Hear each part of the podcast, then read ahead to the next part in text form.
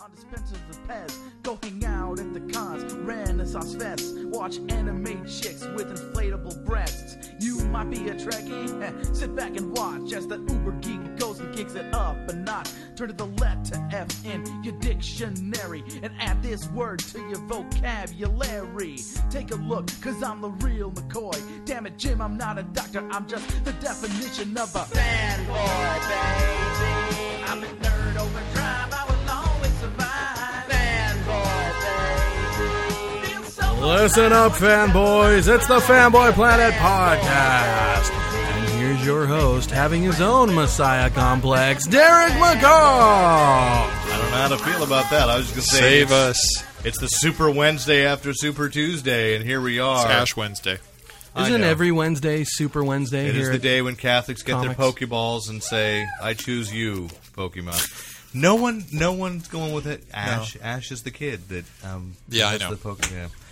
I tried to make an Evil Dead joke uh, at school, the Catholic school, and they Nice. didn't, they weren't going to go for No. that either. No, No. all day long. You got a little something there. Yeah. Uh, anyway, so uh, Hard to put the ash on with the chainsaw hand. Yeah, absolutely. Very, very difficult. Very difficult. Yeah, uh, it is the Fanboy Planet podcast here on um, Wednesday, February 6th. We are podcasting from Elusive Comics and Games, 2725 El Camino Real, Suite 104 in Santa Clara, California.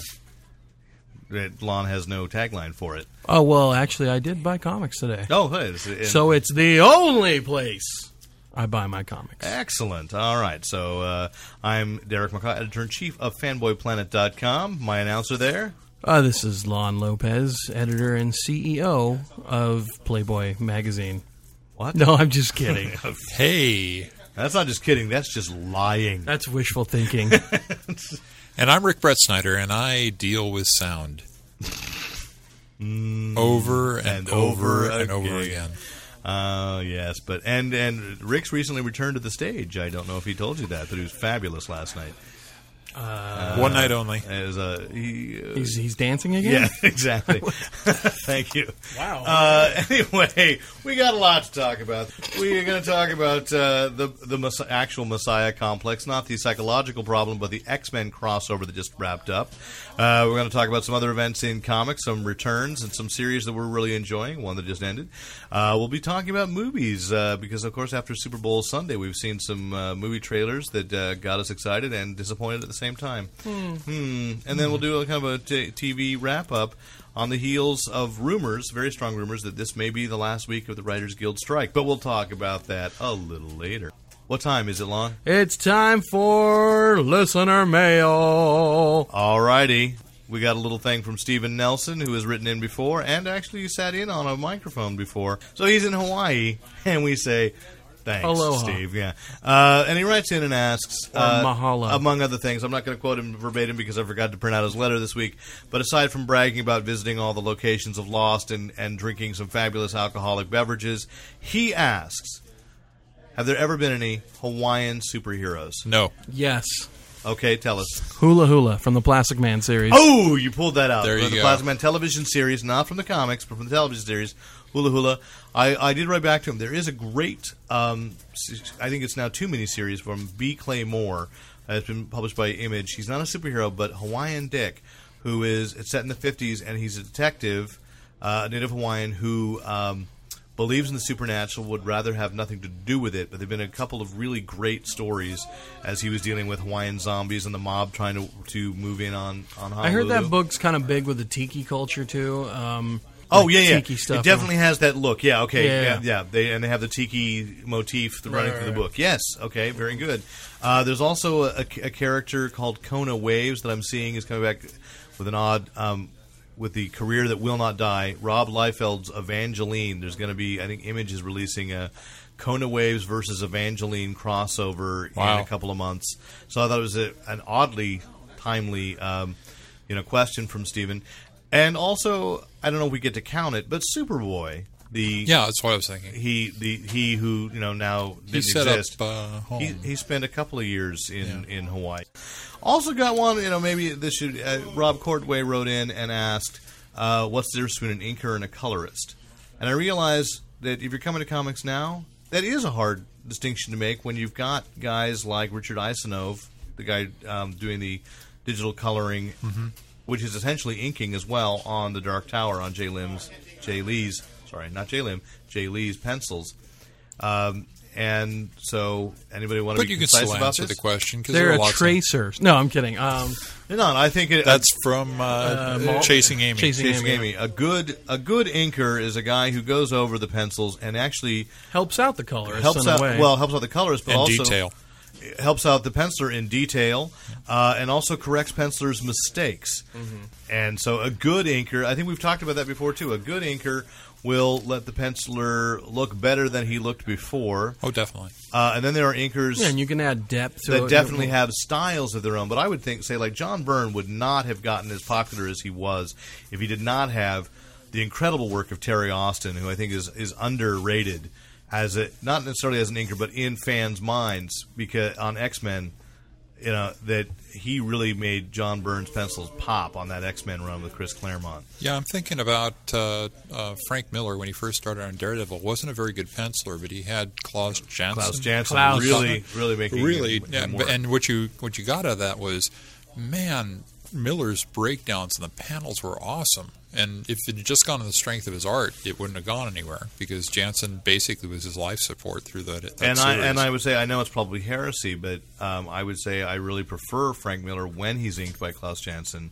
I don't like his I concur. inking him, himself. he's just too stark. Yeah, but a colorist then is the guy who's actually filling in the. Color. It's an art form in and of itself, and then there are guys like Richard Isanov uh, that are just coloring right over the pencils and. Not And we should explain too that before. I mean, now it's all probably done digitally. It is all done on computer But in- because, in, fact, um, Ultimates two, Ultimates three number two, uh, Marvel is able to release a special edition which is just the black and white pencils Hmm. because they're scanned directly into the computer. Even inking is done on a computer. Hmm. It's not done by inks anymore. I mean, there are people still doing it old style. Well, in a lot of a lot of these drawing programs, they can keep layers separate, so they lay they layer the stuff up and they can Mm-hmm. just like remove they would do layers. originally. Right. So- Originally, they would do the the plastic. Well, that's you know, acetates. sheets. That would be Right. more for that would be more for animation, but No, but isn't that how they old that they did old school inking? not not was- Oh. for comics. For comics, they would actually go ahead coloring and color coloring right was on occa- the- coloring was occasionally done on acetate.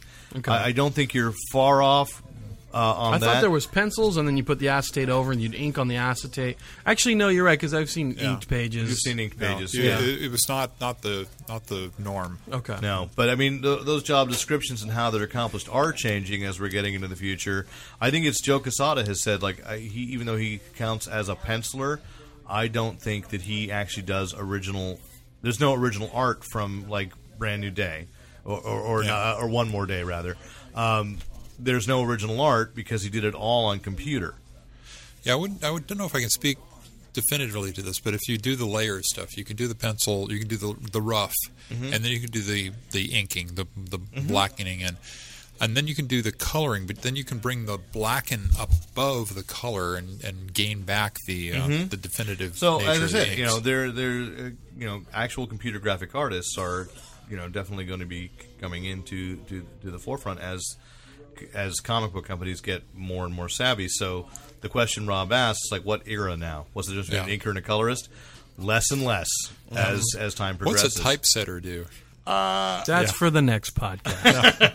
Thanks. I think we have another. And you have email. a letter. You you got an email? I do, I right? do, I do. We have a letter from Which you uh, can actually read verbatim. from regular listener Doug Garrett. Uh, who also runs a podcast, doesn't Uh, he? Garrett's Games and Geekiness, highly recommended for anyone interested in games or geekiness. And we absolutely appreciate Very Doug well because produced. uh, we know that a, a reader came in, la- uh, wrote in last week who had been recommended our podcast by him. Hmm. Yep. by him. So Doug starts off with uh, finished 52. By the way, enjoyed most of it, though I really didn't like the ending much. Felt very rushed, and I didn't think the artwork conveyed the story very well. Nice to see the secondary characters coming to the fore, which I think we've kind of forgotten about 52 uh, as we Well, look at it's the been same, a- it's been same almost things a- happening in, in Countdown, but in a much worse way. Yeah, not as clear. It took too long, whereas we Yeah. knew in 52 those characters were right there from the beginning. Booster Yep. Gold, Because Question, we were in the midst of one of Mm-hmm. uh, one year later. Elongated Man. So let's see. Nice to see the secondary characters coming to the fore, though. Picked up the companion volume, and it's kind of fun to see the origin stories that are so very dated in some respects. I flash back to reading comics as a kid with some of them, which I think is just like uh, that's that's that's, That's the whole Doug's point, letter. right? Well, Yeah. and you read those origin stories, definitely an older style. I, I thought interesting, by the way, Black Adam, the miniseries finally finished last week. Yep, read it. So, yes, uh, the the Not- word that Billy changed, the magic word that Black Adam had, Was uh, was it the at the uh, fountain? What was it? chocolate egg cream. That was right. That's right. And he says, "Ah, Billy, ever the boy." Over the boy. it's like, "As I too shall have a I chocolate egg forgot. cream." You- Boom! It's a Wait. great panel because you're. I mean, it's such a horrible book, and yet they. I mean, not not horrible in a. I mean, horrific. Because there was definitely a lot of you know walking corpses. There's all these horrible things going on as he's trying to revive ISIS, and, and, then, he sits and- down at the fountain. Well, he walks into Fawcett City, right? And he plays- he's just he's saying things after he's like observing all this stuff. And it- for a while, I'd forgotten he's still looking for the magic word. So he's he Yeah, looks a little 'Cause he bit- was he was little tapping stunned. power from his from ISIS's bones, and yeah, and then and Felix Faust, man, totally Yeah. screws him over the end of that. Oh, yeah. and then you know it's just like oh, that, uh, an overlooked miniseries, really. I think from well, from our perspective, but actually that turned out to be better than I thought it would. Oh, it was a really good series. considering that you thought from the beginning of Countdown. You knew what was coming. You know, Yeah. I mean, that what could what could the Black Adam miniseries show us when at the beginning of Countdown he relinquished the power to Mary Marvel? You know, Yeah. And So now he's Peter got t- it back. yeah, And but now- no, no. But th- this miniseries ends where Countdown begins. He's going Oh, to relinquish okay. it over to Mary Marvel for a time. I'm sure he's going to get it back. I think Mary Marvel gave it back. But wait, once he gets know if it she back, has yet. can he change the magic word back to Yes, now he can. Now he can Okay. change Or it. does every time Once you he have to knows go, his password, he can chocolate change egg it. to- cream? Oh my gosh! It's like an operating system. Yeah, Magic is just technology. You can't Sufficiently tell the advanced difference. beyond us. I Version Can't. two. I can't. but Countdown, we've we've been talking about how it's actually coming. It's kind of It's finally coming coming clear. together. Um, I've gone. Superman I've Prime. gone for months hating the character of Superman Prime, yeah. and yet they finally brought in. uh, You know, He that- makes no sense. there's something almost poignant about how pathetic his emotional state is. Yeah, And Did we finally get some clarity? definitely. well, I mean, you know, I, that he is. He's supposed to be the hero of his Earth, and then the irony was that he had his perfect Earth where he could have been Superman, and they basically destroyed it. So he's gone completely nuts and is taking on Captain Atom, Monarch. Monarch is then really self destructs. Uh, I mean, I don't know if he's actually fully self destructed. The only problem with it is then you had Countdown Arena, which sort of set up this big thing. There's still 11 ish, 12 issues. 12 so issues, it's yeah. possible that we could see some clarity to it. Uh, but I really feel like the buildup of what Countdown Arena did, that promise was not really brought in. There was supposed to be a counter force against Monarch forming of like alternate Captain Adams and so forth, and they really ha- that really hasn't paid off yet. Yeah, I don't blame Keith Champagne or you know for what he did in Countdown Arena. I just think editorially that didn't pay off. We were promised something that just hasn't come, and maybe it will because we were promised Countdown would get better, and and it did. and something Really though?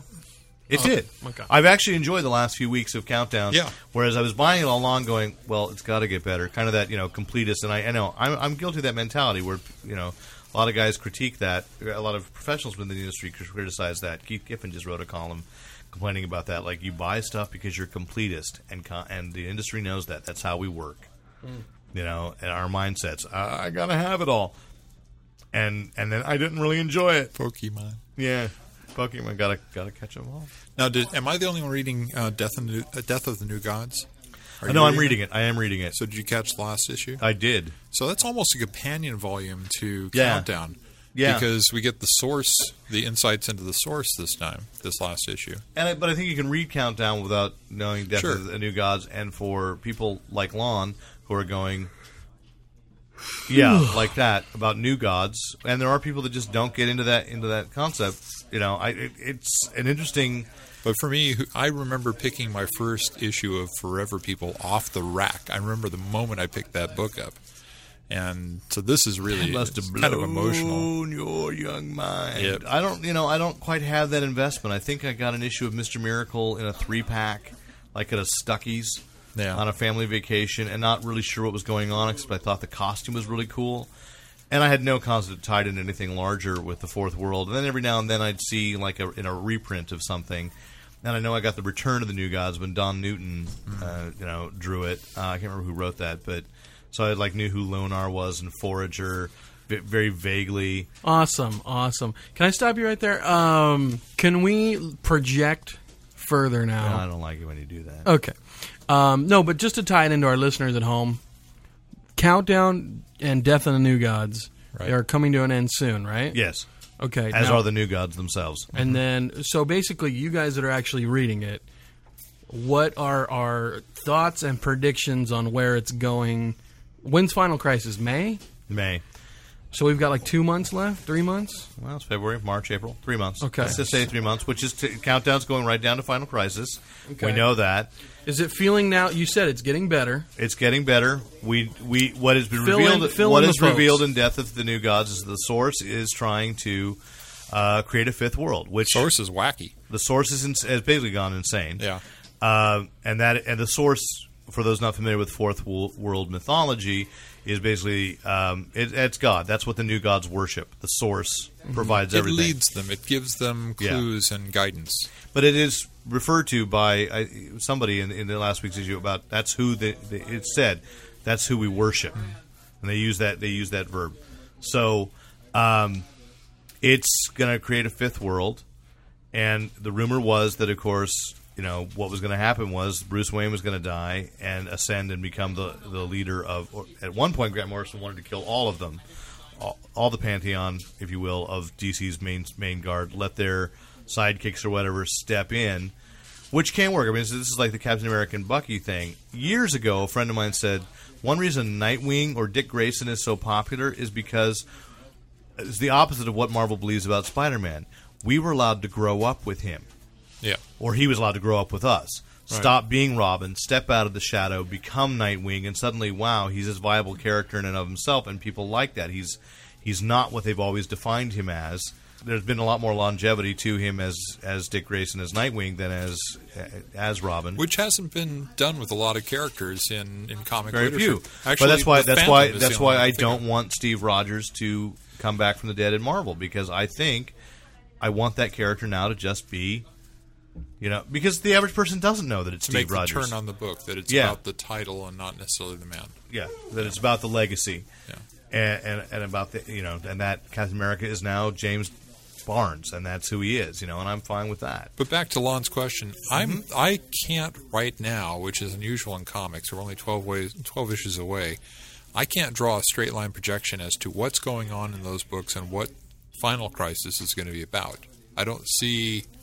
the- It's going to be an all surprise. Grant Morrison's going to blow my mind. It's Yeah. going to be just like you picking up Forever People number one Yeah. on the stands, and you're going to quiver and shake and probably break out in acne. It, it's got me curious. I, I'm far more interested in Final Crisis than I am actually in where this is going. Um, because I think I can see the end of it, by the title, "Death of the New Gods." Well, they're all going to die. They're all getting murdered. Who's actually the murderer. the murderer? who- Isn't it Gene Loring? Uh, no. Oh, okay. Sorry. No, in fact, uh, over in Countdown to Mystery, she's been relieved of the Eclipso possession, and it's back with Bruce Gordon, who was the original Eclipso back in the Silver Age. And they're trying to convince him somehow that he can. Um, the Spectre is trying to convince him that he can become a hero and use the powers of Eclipso for good. That trick never works. That trick never works, and and didn't work spectacularly well in Justice Society of America a couple years back. Really, really well done. Um, you know, in, in these little side titles, they're they're quietly redefining all this. Doctor Fate's getting re- redefined, and not in a very satisfying way to me. Uh-huh. Uh, Countdown to Adventure, though, continuing Buddy Baker and Starfire and Adam Strange has been an actually really good adventure. The Forerunner stuff has not been interesting, that except for the fact that Golden Eagle, who thought he was Hawkman's son for a while, um, uh, you know, got to be part of an intergalactic booty call, and, and turned out to be whiny and cryy about it. What? You just want to use me? hate it when that happens. I know. You know. I, anyway, so where's that? Did I hear? Did I miss Galactic Booty Call? You What? did. You did Dang ask it. Miss Galactic booty call. But how about let's go back to you know Got to take your phone off vibrate, man. Oh, I'm sorry. a book full of booty calls, X Men. All the titles Oh, there, man. what? Aren't those uh, you know who's with whom and whatever? And Feral. we just had this huge Messiah complex, this huge X Men event. Uh, and which one of us read it? Uh, no, no, I didn't actually read it, but uh, Rick's in the middle of it. But if you pick up today's issue of Uncanny X Men, written by Ed Brubaker, it's a throwback to one of the things that Lon had commented a while back. We loved those issues of X Men where they just stop and take stock of where they were, Played baseball. in their lives. Yeah, uh, but uh, Mike Choi, who was the artist, I think on X twenty three on the Weapon X uh, X twenty three I think you're right. crossovers, uh, is now the artist on Uncanny X Men, and I gotta say, you know, he, even though there's definitely a manga influence, I really like his work, and uh, he draws a really great Emma Frost, and uh, I would say in one of the most interesting. Uh, it's not really a, a double entendre, but it's definitely a provocative statement. Shanna the She Devil and and Emma Frost are speaking telepathically in the Savage Land, and she says, and Shanna says, "It must be tough, um, never being able to see Scott's eyes." And she says, uh, "I can turn my body into diamond. I can just look into his eyes anytime I want." And I'm just not sure why that made me go, "Ooh," but it did. and so it's kind of, hmm. but i- in the aftermath, That of- just means she's a cold hard bitch. and I'm okay with it. Oh, okay. Um, uh, you know, yeah, yeah. Uh, the X Men apparently have disbanded to start this new X Men divided, uh, divided we divided we stand kind of thing, where they're in the wake of Civil War. There's a confrontation with Tony Stark, but I guess the thing with Me- Messiah Complex is they were chasing after the first mutant baby that had been born since uh, House of M. House of M. It's like I'm, I'm losing track of the names of all these events because it just seems like yesterday that that Ant Man was still alive. Um, anyway, uh, She Hulk hadn't ripped the Vision in half. Anyway, No more Ant Man. no more Ant Man ever. Um, anyway, in the wake of that, they're chasing it down, and and Cable, a character that Marvel definitely needed to take off the table for a while, has stolen that child into the future. Bishop tried to kill it in order to prevent his future from. This is why time travel makes my head hurt. Well, isn't the cable taking a baby into the future akin to Cable's origins? He himself is a definitely. baby taken in the future. Yeah, so it's a full circle. that would be awesome if that was Cable's like sub like title. You know, every Marvel character has a sub like the Invincible Iron Man or or uh, Cable, the baby stealer. right, no, Cable, the baby from the future. Uh, let's go pitch that this uh, That'd summer be at Comic Con. awesome. Mm-hmm. Let's go to sit down with Joe Q. Here we've got a title. We've got a whole way to read Cable, the baby from the future. Bum bum bum bum bum. It's the Goo. babies. Uh, yeah. Nathan Dayspring go bat poo poo. Um, anyway, uh, I got a techno virus in my apparent- diaper. Oh my!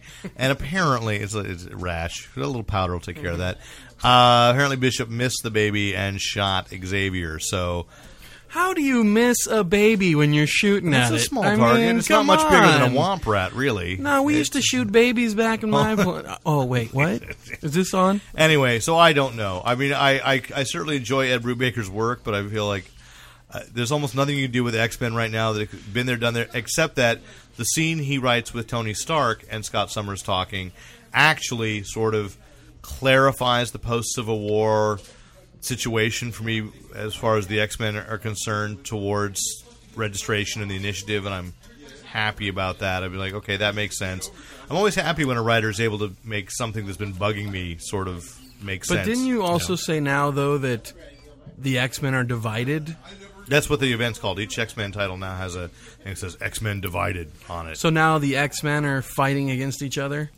no, I think they're, They're all. just not all together. I think Oh, they're just not. okay. I think that the idea is that they're all. Sometimes mommy and daddy have to be apart. they're But why? I think I think the idea is they're all pretending to the world, almost like they're dead in Australia. That they're that they're that Hey, they, I think I heard that before. Yeah, they're not there. Um, that they're all just going about their lives, which is the definition saying, you know, look, everybody knows that Cyclops is Scott Summers, so why should I register? Is basically the argument there. Why should we be part of the initiative? We're not superheroes. We're born how we are. Most of us are just trying to live our lives.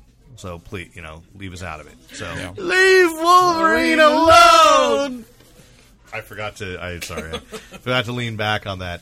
So uh, yeah, that was odd. Everything old is new again in um, in X Men, and another thing is the '80s black and white boom has come back in full color, and we had a very odd We're revival going to last talk week. about X Factor. Did you want to talk about X Factor? Yeah. Or the new? That's not X Factor. X Force. X-Force. X for the new X Force, which is going to come out next which week. we previewed in a couple podcasts, few like before the end of the year. I think. Did we? I may not have listened. I may have been with the one night I- at the time I wasn't there. I don't know. But anyways, Because I remember talking about it. I just think that I just saw the house ad where Scott has created like a hit squad. Is that But coming out of Messiah Complex, Scott, uh, Scott has created a, s- a- the group of X Men who are killers, who who effectively will go out and do the dirty jobs that have to be done. His strike force, sort of like Batman and the Outsiders over in DC? yeah, if those guys killed, sort of like Barbie and the Rockers. yeah, exactly. Okay. That's what I'm thinking. Yeah. That's the way I want. But to go. apparently, the, the- what I heard was Rob Liefeld had actually seen the first issue and gave it his thumbs up approval, Oh, gee. which is a little scary. well, fantastic. So there are small words and no feet. Okay, so And it's Liefeld approved. but that's I mean it's significant, of course, because he created the original X Force yeah, that's Uh, true, true. and Cable, and Sure, sure. They paid him well to say thumbs up because there are some some of you out there that are buying his comics, so he must have some cachet. Not me. I, I don't know who the, who who they are. I don't know, but they must be. Uh, but I was going to say this is a revival. Um, adolescent radioactive black belt hamsters. Say again. Adolescent radioactive black belt hamsters from Dynamite Comics. Wait a minute. Don't you mean Teenage Mutant Ninja Turtles? I might mean something about kung fu, karate, commando, kangaroos. What? Yeah. Y- You know, you bring up a good point, Lon. Back in the 80s, in the black and white boom, when Eastman and Laird created Teenage Mutant Ninja Turtles, in and of itself, sort of a satire of, of X Men. X Men. No, no. Satire X Men. Yeah, that's Oh, what no, it's- no. Uh, Daredevil. Daredevil. Daredevil. But the but they were Teenage Mutant Ninja Turtles, so they'd thrown Yeah, in the they threw a bunch of stuff in. they and were that throwing was, they were throwing the because mutants were X a Men. lot of them were like glomming all the disparate things together. So And let's also explain too for those who weren't around back then like Lon. how. Cr- no, I was around for this. Okay, yeah, all right. Let's let's talk about how that comic took the comic world by storm. Teenage Mutant Ninja Turtles, definitely one of those. Like X Men '99, I'm very bitter that I can vividly recall seeing it on the stands and not picking it up. Mm-hmm. And I and I remember thumbing through Teenage Mutant Ninja Turtles number two. I don't think I ever saw number one, but I, I had, know I picked I had up the number original two. number one, and I gave I sold it in the precursor to this original shop because uh, I, would, I just thought I'd sell it. I got hundred bucks for it, Oh, okay. Well, that's So not bad. it's not- You, that wasn't you bad. know, that was that's pretty good. but I still have the rest of the run two through whatever. Oh, okay. These men- But this basically, for those who didn't know, it was basically this big independent book that It was everybody, huge. And everybody it's- thought was a joke, and it started the it black was and white oversized boom. too. It was, oversized. larger. Yeah, yeah. and people were just amazed at its. You know, it kind of had this wacky title, but it was very se- Well, like you have to serious realize and dark. The, bla- the black and white boom was kind of like anybody who who thought they could put out a book did, Mm-hmm. and there were a lot there was a lot of stuff where they had a great cover artist and they maybe spend some time on the first couple of ish, a couple of pages and then it would just fall apart and would have no plot through the rest. A lot of And I, I insanity. bought a lot of crap in the '80s. Oh, yeah. I bought a lot of crap in the '90s. my but- favorite one, X Mutants. which Wait, wa- I do recall that. Which was about You even uh, had a video game. a world where everybody mutated, but these people had ac- had gone through some type of scientific ac- accident and lost their mutations, and then they were humans. That was again. actually from uh, was it Malibu? Yeah, I think it may have been. It was from Malibu, and they had a video game. and That was actually, I mean, kids, you can't understand what an incredibly heady time for independence the '80s really was, and it, you never knew what was going to go on. But um, you go back to Teenage Mutant Ninja Turtles. In the boom, there were all these parodies of the Teenage Mutant Ninja Turtles trying to get lightning to strike twice. Among them, a young artist named Don Chin created the adolescent radioactive black belt hamsters. Who were all named after action heroes of the time? I know there was there was a Clint, yeah, I think this one was Sylvester. Uh, one was Bert for Burt Reynolds. I don't know who the No fourth. Arnold? There were four. Eh, Arnold might have been the fourth one. maybe. So uh, Dynamite Entertainment revived this last week in full color. Uh, Keith Champagne, friend of the show, uh, friend of Fanboy, um, Fanboy Planet. I have to say because people think Fanboy Radio is us, and no, they're not. Um, and he revived it with uh, Don, uh, Tom Nguyen uh, doing the art, and not it's really good art. Tom Nguyen used to be ink Doug Monkey for uh, DC, so it's kind of one of the first real big penciling jobs for for Tom. and uh, I just don't know. Did either, either Was you there a guys pick it reason up? for this uh, Revival? revamp or revival? uh, they got the rights to do the title like uh, Dynamite did, and they assi- and they Were asked people Keith if they do clamoring it. for a I new don't issue? know, and I I, don't know. here's how I felt was you know he's got five new hamsters: uh, Jean Claude, uh, Steven after Steven Seagal, um, Lucy. So it was a female, Lucy Lawless, and uh, Not Lucy Lou? not Lucy Lewis. No, clearly Lucy Lawless because she's wearing the Xena skirt. Ah, okay. Um, Chuck. No, Chuck must have been one of the originals because Chuck Norris must have fit in Well, one that's of the Bruce. originals. That's who it was. Those were the f- four. The Bruce, original. yeah, was one of the originals. So I don't know. I you know, the thing was uh, thing is that uh, Keith tried something very risky that I'm not really sure worked for me. Was that all the hamsters speak in quotes from, From the movies. movies or the, what their original name, their actual namesakes actually said, except Lucy, I think. Um, but very clearly, Steven Seagal has made this point: is every every strange thing that the hamster named Steven says, who's fat and wearing a serape through the Nice. whole thing. Does he have a big long ponytail in the back Yes, too? yes. Nice. Uh, it, everything he said is actually not taken from the movies, but from interviews that Steven Seagal has given. Uh, so I like that. You know, uh, the Steven Seagal part would actually made sense, but like, but it leads to a lot of non sequiturs for everybody else. Yeah. So it's kind of they're not limited to it, but Steven Seagal was you know, the Steven one was, but it's also it's exactly that thing. Are you clamoring? Not that many people read it the first time around, and like I said, there were a lot more than just them. There was these kung fu karate. uh, Kang- I know there were Kangaroos. kangaroos. There was I think Wasn't there the pants- something pachyderms too or Yeah. something? But Oh, that there wasn't was- the black and white boom. Uh, that was uh, Marvel did that. The Yeah, yeah, the yeah. power pachyderms. yeah, yeah. yeah. Power, pa- you know. But yeah, actually, the first time power pachyderms appeared was during that to make fun of that making fun. It's like you know, it, pop will eat itself, and Marvel will be the ones last ones at the table. Mm. Absolutely. Yeah. So yeah, it's a it's a revival. Not everybody was clamoring for, if anybody. It handled okay. It's just that. You know, if you didn't, if you weren't a fan, I I just couldn't get into it. As My take on it was I Yeah. got so burnt on that, out on that stuff in the '80s, and I'd buy. You know, you- even if, if you got into one, there was no guarantee there was going to be another issue. You might, which is a problem now. yeah, I mean, and we are back into that idea. Yeah, that you'll. I know there's a series that I loved, and any listener, if you from the Black and White Boom, if you could tell me what happened to the comic book series, not the television series with Sean Pegg, uh, Simon Pegg, the comic book series Spaced. Did you did you ever read Spaced? God, that sounds familiar. funniest thing the only acknowledgement to mainstream comics was that they were on this like an, a spaceship you know there was an alien who was first officer uh, and he had been like a, a f- a film star and even i think they even implied he'd done like adult films uh, on earth and it was really simplistically drawn very cartoony but it was very funny and they had uh, they had a security officer who looked like wolverine who was named lieutenant snicked and That does sound. Familiar. but it actually had this really great plot going, and I can't say much. You know, I can't really remember Wait, much. That wasn't the sci-fi animated one, was it? no, no, no. That's uh, No. Trip in the Rift is what Oh, you're thinking. okay. of. No, no, no.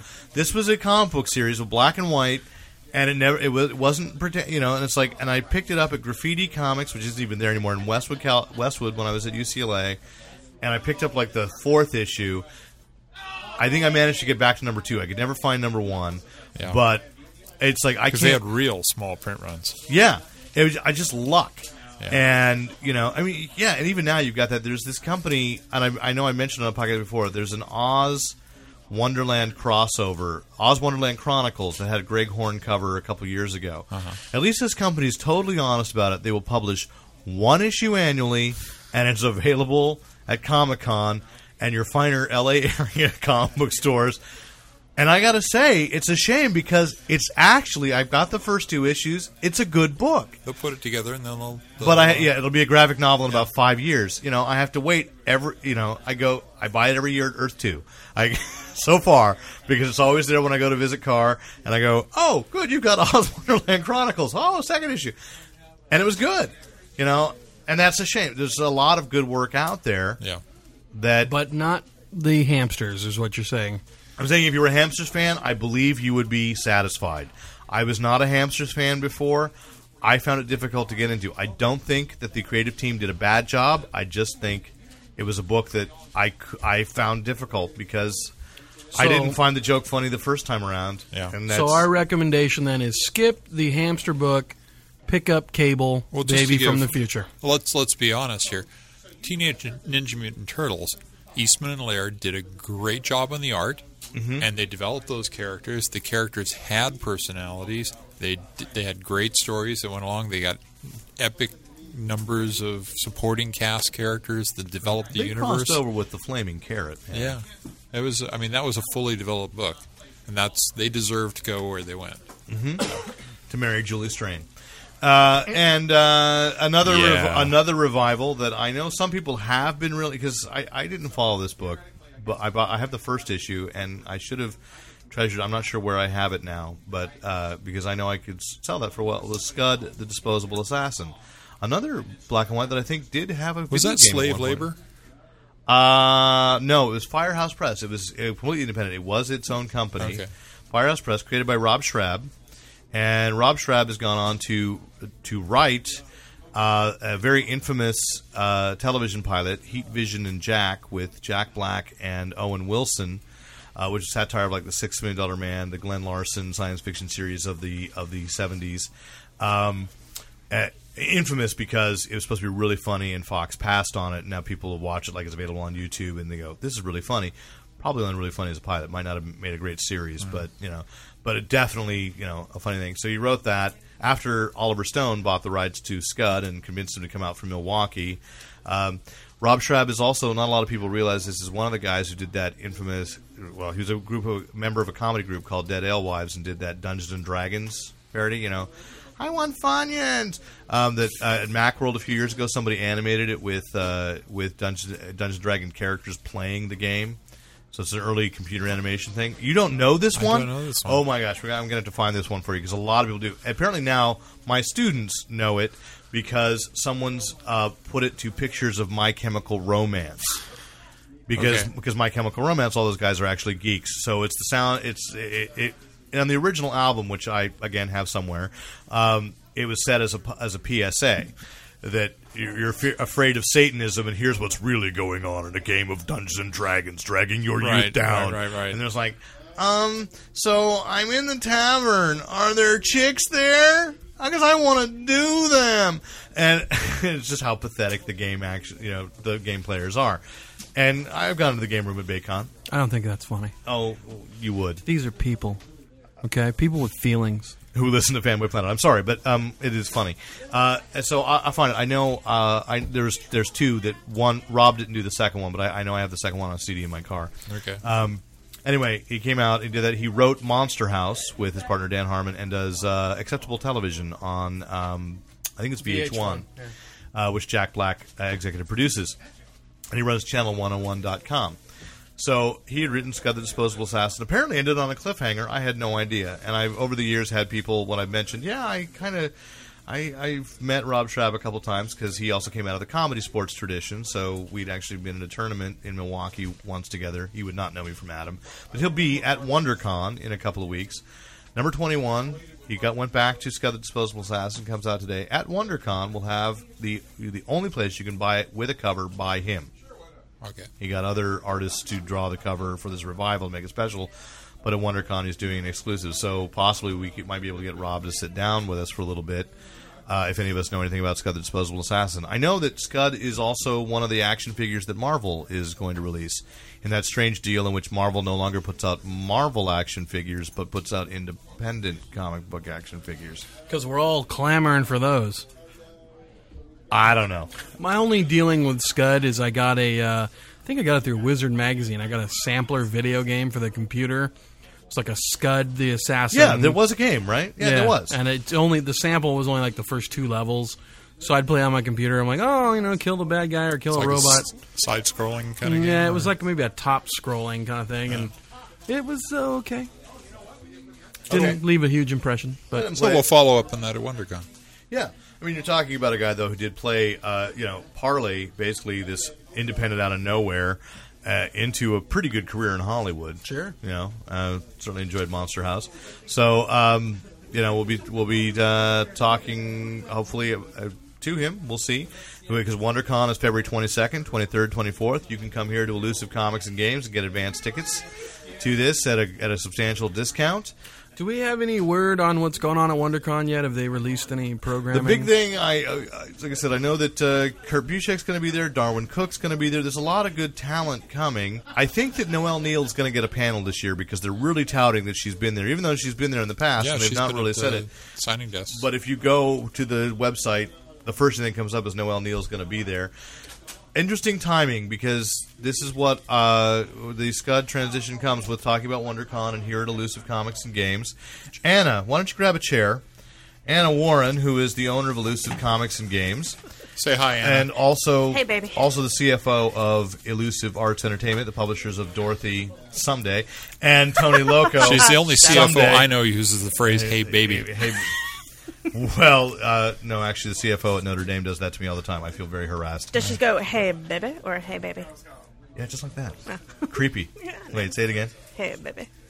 No, that wasn't you. Okay, so um, anyway, uh, we were talking about at WonderCon, Rob Schrab is going to be selling an exclusive version of Scud the Disposable Assassin, and why I w- am glad you came down here is a couple weeks ago, one of the comics uh, retailers associations, Comic comics- Book Industry Alliance, or Comics Pro, which is the comic book professional retail organization. released a white paper Oh, that was Comic Pro. requesting that independent publishers do Yep. not sell issues of their books that have Nope. not yet been released to stores. No, you were wrong.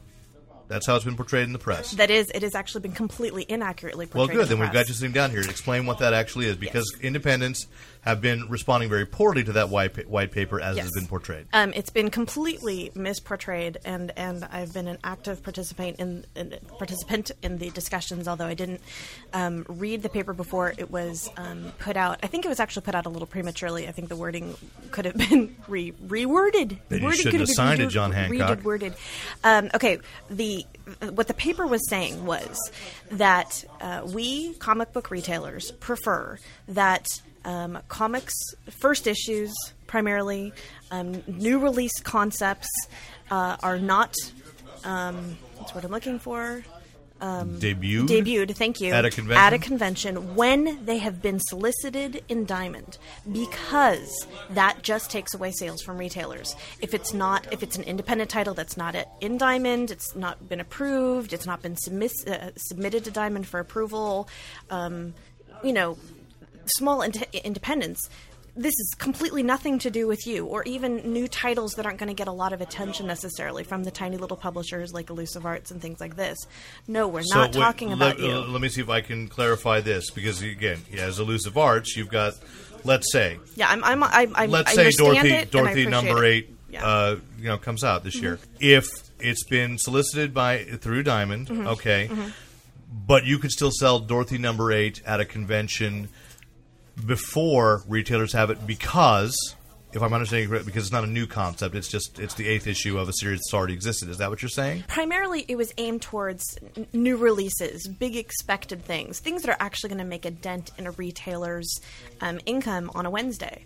You know, Dorothy sells what a couple copies at a comic book store. That's not going to make a big dent, but uh, you know, a, a So- more a so- more a, prom- a, a title that's got a lot more promotion behind it, one that's really expected, one that people are buying and maybe you know ten or more copies of. And That's- what independent would that be? I mean, it's, this it's is not. such- It's not an independent. This paper was not for independent specifically. This is to the comic book industry at large.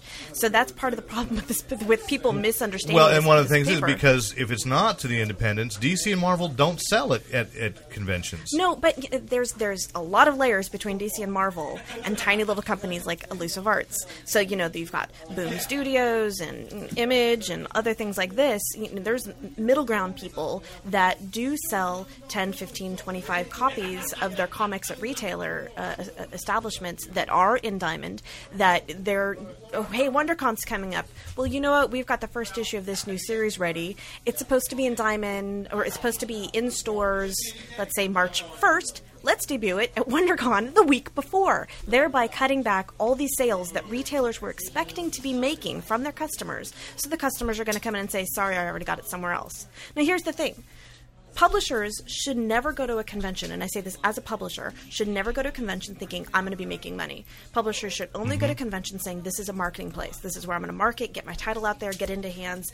you know, worst case scenario, I'm giving it away. Best case scenario, I'm getting I'm full promoting price. Oh, my, my book. Um, I'm yeah, I'm, I'm just here to promote it because I want it to sell large. It's never going to sell large through any single publisher. It is only going to sell large through retail establishments, um, online or brick and mortar. That So is what the about, only way it's um, going to any title is going to be really successful? What about the ones that are like this cover was only available at you know this this convention? So, that for kind of example, stuff? well, see, I think then Scud, for Wait, example, it, would it be in diamond? Is it going to be in diamond? not with that cover, but it's going to be the same So book. You see, Scud came out today. It's on your shelf right now. Yeah. Scud the Disposable Assassin, uh, in some circles, a hotly anticipated book Mm-hmm. to return.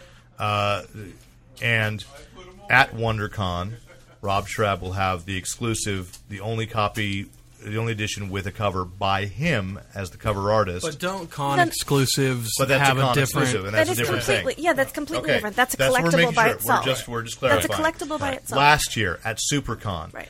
Uh, Blue Excellent examples. Blue Water Press debuted. Uh, oh, I read the book, uh, Wrath of the Titans, number one, Right. debuted there. Now, would that be one of the one of the dominoes, the tip that made this white paper come out? Quite, quite possibly. I'm not going to name specific titles because it, it's it's not about a specific title. It's about the concept of saying you've put this in Diamond.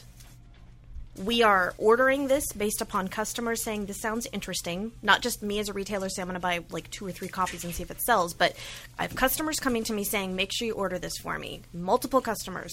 So I am going to be spending money to buy this comic for my customers. And then the comic is then sold at a major convention, cutting those sales. So it's essentially like if Ludacris had a new album coming out on Tuesday, and he sold a bunch of copies out of the trunk of his car on Monday or the weekend Or before, off his website. right? Or off his website, totally cutting out the retailer and putting it out, you Yeah. know, putting it in his pocket. So Yeah, because again, I can see that. Again, the the main customer of publishers is retailers. Yeah, I mean, and and our customer is the reader. Well, I Okay. get it. I get it. I mean, I get. It it makes sense. It makes sense. It's just simple. It's simple business. You know what I mean? It's like It's just the overall general concept of releasing a brand new title, a, a strong issue, or something like this, a big jumping on point or something. At a convention right before it's it's put out through Diamond. And But let's it's just clarify then your for our retailer. independent friends, this doesn't mean you can't be selling your books at the No, convention, right? No, please, you So, know, I promote mean- your stuff. Promote your stuff. So I think you're okay if you're an independent out there and you're, you know, only selling what 500 books a year or whatever, who knows or whatever. And You no, I mean you're you're really struggling. Dorothy's, you know, selling, you know, a couple Well, what a are couple you- thousand a when it couple first thousand comes there, out, yeah. and that's that's a really big difference. Tony Loco, you know, a few hundred. That's that's what I'm talking about. But here's the thing. Here's here's the, the the purpose of this paper was not to say we demand this. The purpose of this paper was we would like to discuss this concept, how it's hurting retailers. Can we please discuss it? It was not a we demand this happen, but Yeah, can okay. you please see how this is and, hurting and your it's, corner and it's retailer? hard for me, and this is just the way my mind works. Without a specific example, When when the comics pro is putting out any paper, the concept is always we're trying to open a dialogue on this. We're trying to further the comic book industry, try and organize it a little bit more, try and get things not uniform but sort of on the same road. and make a little dough that too for everybody. okay. because there's very little dough in this industry right now, right? That too for everybody. very little.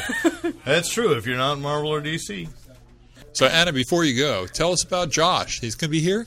Josh Dysart. Oh yeah, he uh, Josh Dysart, current co-writer of BPRD 1946 with Mike Mignola, uh, will be here February 20th, all day long, to sign that and any other comics of his that you might bring, or anyone else's. He's, he's happy probably to sign. well, any that's comics. okay. Uh, there's Conan. There's an old demon miniseries you did. Will he sign my tops baseball cards?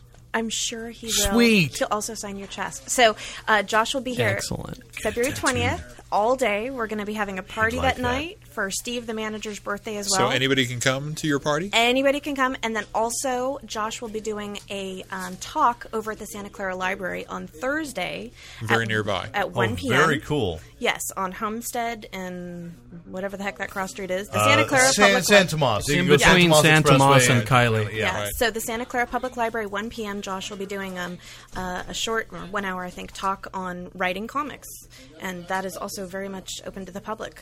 So here on the 20th. On the Wednesday. 20th. At Elusive, Elusive Comics Comics and Games, Games. 20th of 2725 February. 20th of February, and then uh, Thursday, February 21st at 1 p.m., he'll be doing a talk at the Santa Clara Public Library. And then on Excellent. Friday, the 22nd, he will be appearing at WonderCon. WonderCon, he'll be there Friday, Saturday, and Sunday, and I know where he'll be because I am actually housing him every day. So, Oh, okay. Great. That guy's just all over the place. yes, yeah. Well, Josh wherever is- wherever Anna is, Josh you will can follow find that Josh. weekend. So no, he's he's being really, really generous with his time. absolutely. But And that's just- but that's great. and that's a Totally great being book he's awesome. working on right now. We already gushed over. Uh, BPRD, yeah. And, he'll be appearing on Fanboy Planet. the podcast, The podcast, absolutely. Wednesday and, night. and this summer he'll be writing the Unknown Soldier from Vertigo, a book Yes. we are very much looking forward to a, as well. Um, go back get your Captain Gravity and the Power of Real collection, which some I here. think you got that. We have a That's few here. uh, I, you know I should get him to sign it. Um, it's got Did the- it. Uh, Derek McGaw made a critical Dude, remark got it. uh, on it. I'm quoted there as actually I think I ended up being Dave McGaw on the back of Very that book. good. And we um, I just want to mention that next Wednesday, the thirteenth, we'll be having a Love Sucks party. So all you single people, bring your single people, and anyone who's in a couple, no kissing.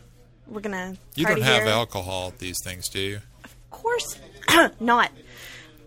Good, because No. I would No. hate to think Now, that what there'd if be a you're lot in of a couple single but people. you come just by yourself? That's fine as Okay. long as you talk about how much love sucks and how great my divorce is going. Okay, that's it. That's all for me. Cool. okay, Thank you. Thanks, Great. guys. Thank you, Anna.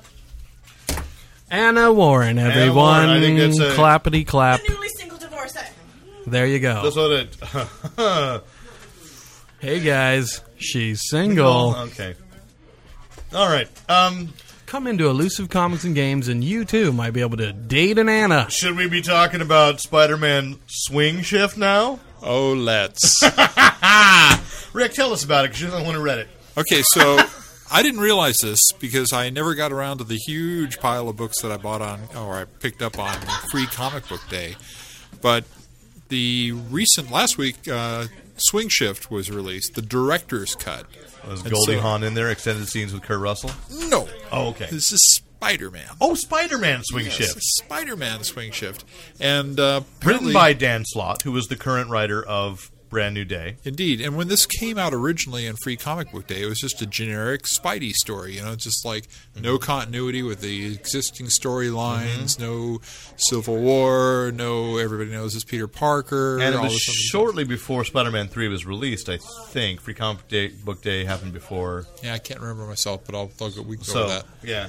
So the director cut comes out, and it gets exposed that really what uh, what Swing Shift was was the first story that was in continuity of events past uh, Past well, one more day. One More Day.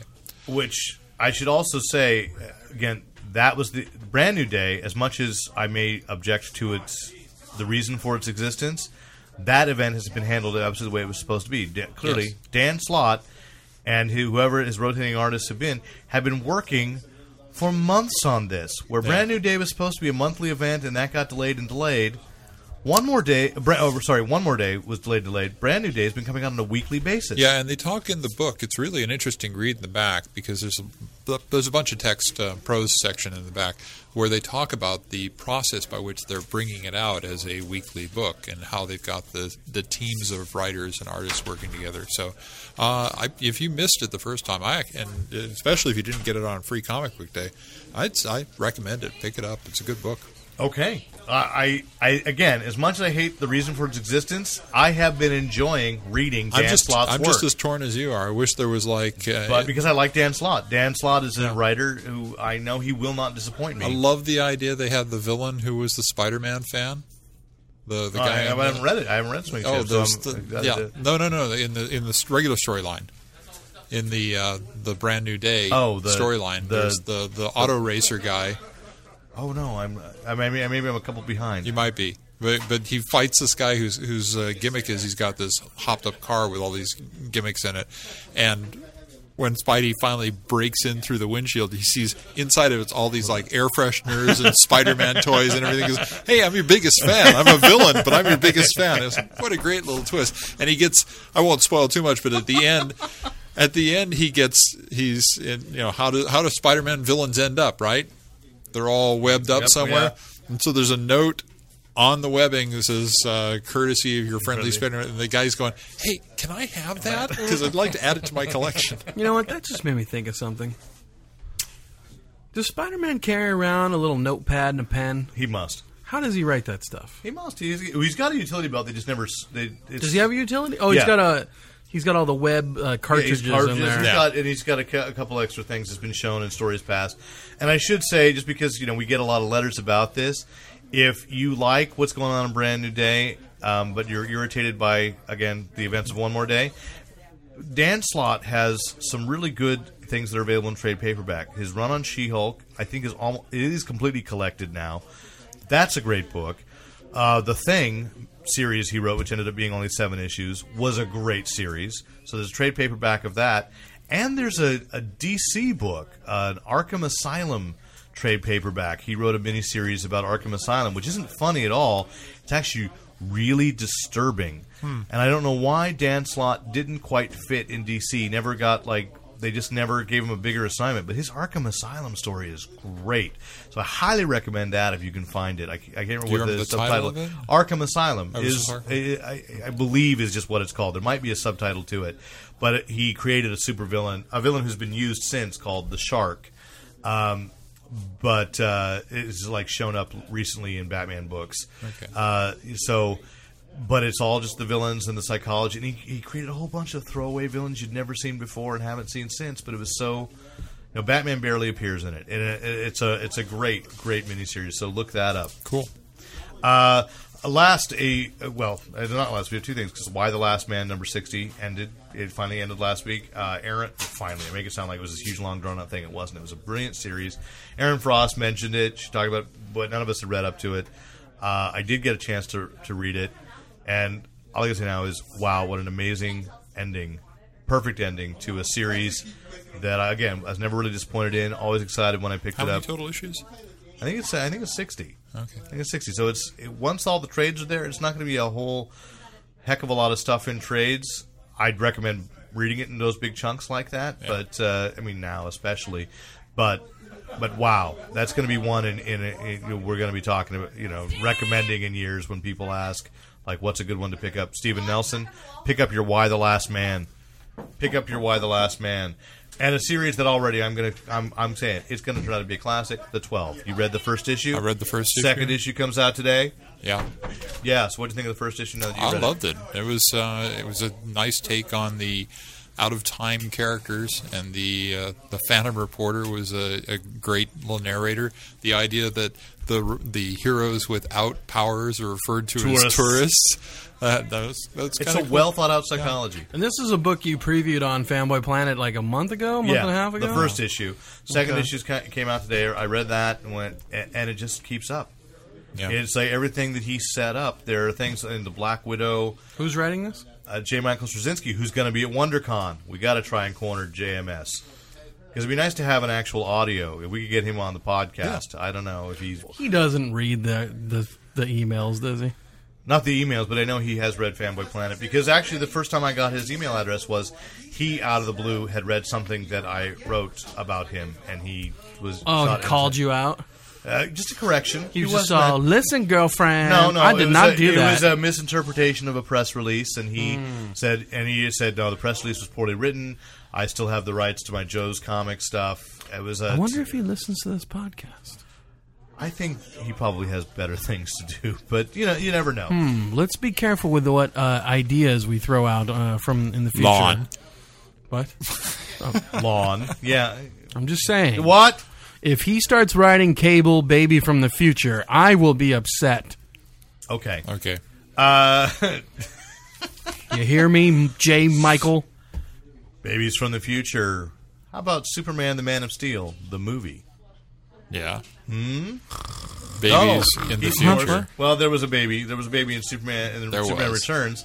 But uh, what I've quietly noticed, and I was just mentioning to Rick uh, earlier this week, is I, I don't. We have a MySpace page for Fanboy Planet, uh, and, And I've noticed that you haven't really girlied it all up with like you know your photos and you know, your like little like favorite songs and stuff. And I don't know how to do that stuff. Oh, okay. I don't have time. I hate that stuff. Um, no, I mean I put a you know if there's any photos of, of Fanboy Planet staffers with celebs that kind of thing you know just goofy little things and I when I have time if we have something really big I try to you know put that bulletin out there but anyway amongst my bulletins I saw a thing from Superman the Man of Steel which used to be the Superman Returns page uh, so it was the official Warner Brothers MySpace presence for the Superman movie franchise, which said debunked a rumor that we were talking about a few, uh, probably a month and a half, two months ago. I've heard that rumor from multiple sources. Yeah, too. yeah. That that is uh, that Brandon Routh was out. So suddenly on the the official site it says, "Oh no, w- you know, just because Justice League that's a separate thing. Brandon Routh is absolutely still going to be Superman in the sequel to Superman Returns, Superman the Man of Steel. Whether or not that's with Brian Singer, still not quite known.